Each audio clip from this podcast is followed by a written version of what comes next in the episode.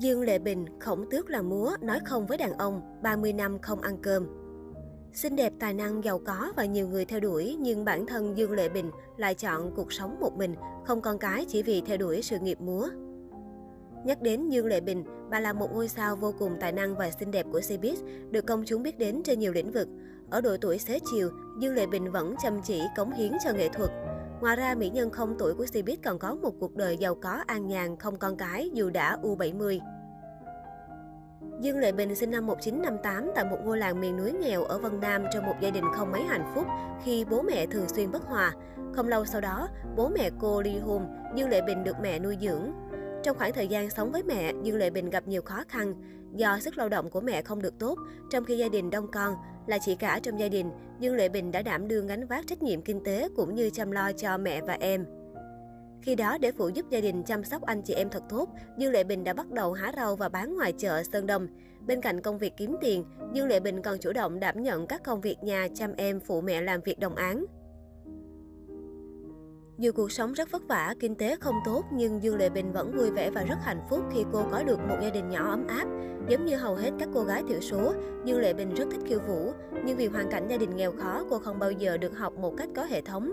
Nhưng không đồng nghĩa với việc Dương Lệ Bình từ bỏ đam mê của mình. Mỗi khi không phải làm việc nhà, Dương Lệ Bình vẫn sẽ tự do bay nhảy với núi xanh trời xanh. Tuy nói về mặt chuyên môn, vũ đạo của cô ấy không có một chút kỹ năng nào, nhưng nó lại có một vẻ đẹp khiến người ta không thể rời mắt.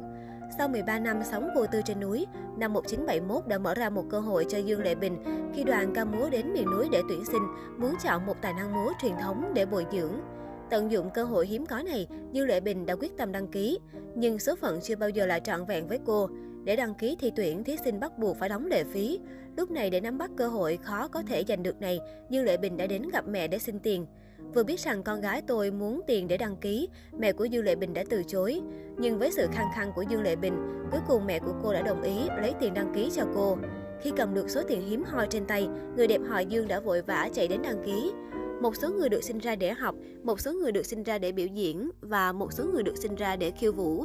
Và Dương Lệ Bình là kiểu người sinh ra đã thích hợp làm những việc này. Dù chưa học múa bài bản và được sự chỉ dạy của thầy cô, nhưng với điệu nhảy hoang dã, Dương Lệ Bình đã lọt vào mắt xanh và được chọn vào đoàn ca múa.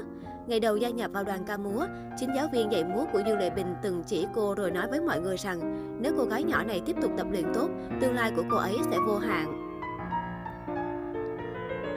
Ngày đầu đến thành phố lớn, Dương Lệ Bình có chút khó chịu. Một mặt cô là cô gái sống nội tâm và sống trên núi, nên văn hóa cách giao tiếp với những bạn đồng trang lứa có chút bỡ ngỡ khác biệt.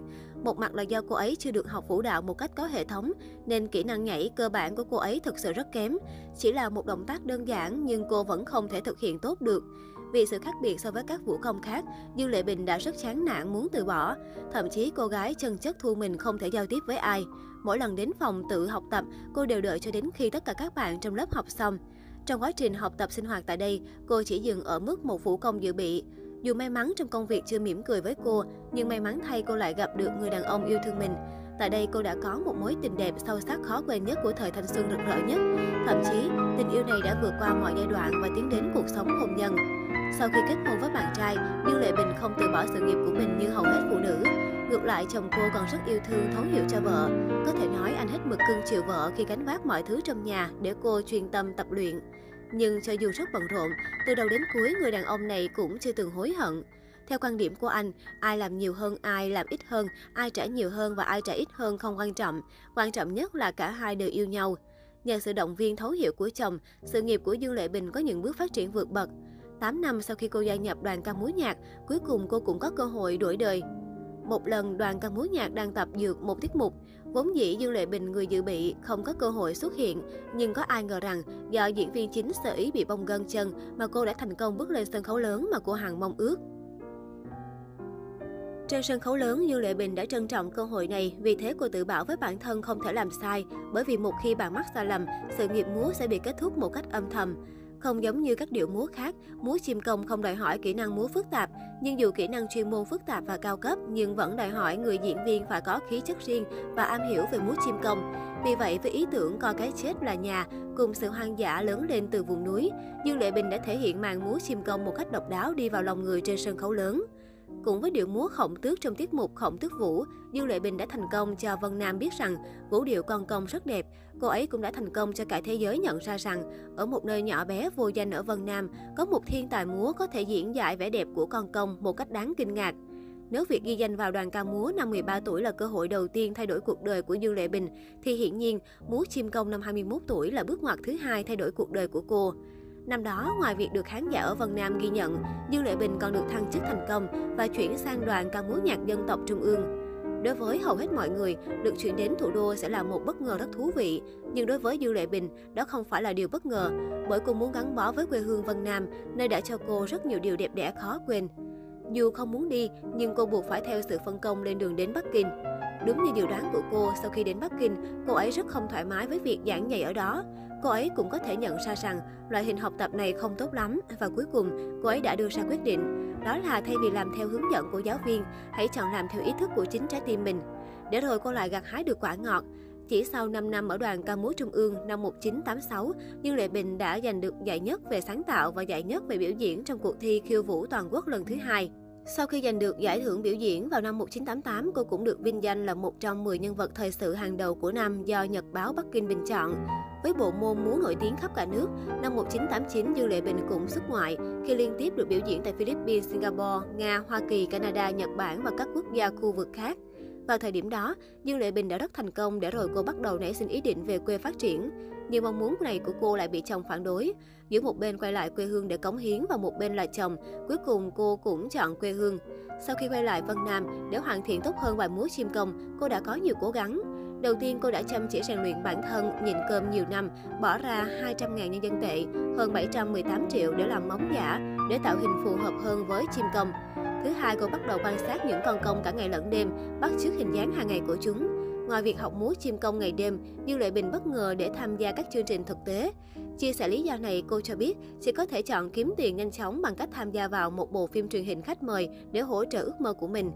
Khi Dương Lệ Bình tham gia một chương trình tập kỹ và đóng phim truyền hình, danh tiếng thần tiên của cô ngày càng lan rộng. Không chỉ đạo diễn Trương Kỷ Trung khen cô ấy như tiên nữ, Kim Tinh cũng nhận xét về cô ấy. Dương Lệ Bình, cô ấy thực sự là một tiên nữ. Xinh đẹp có ước mơ hoài bão, vì thế cô không thiếu gì vệ tinh xung quanh để ý. Không lâu sau, cô bất ngờ kết hôn với một doanh nhân họ Lưu.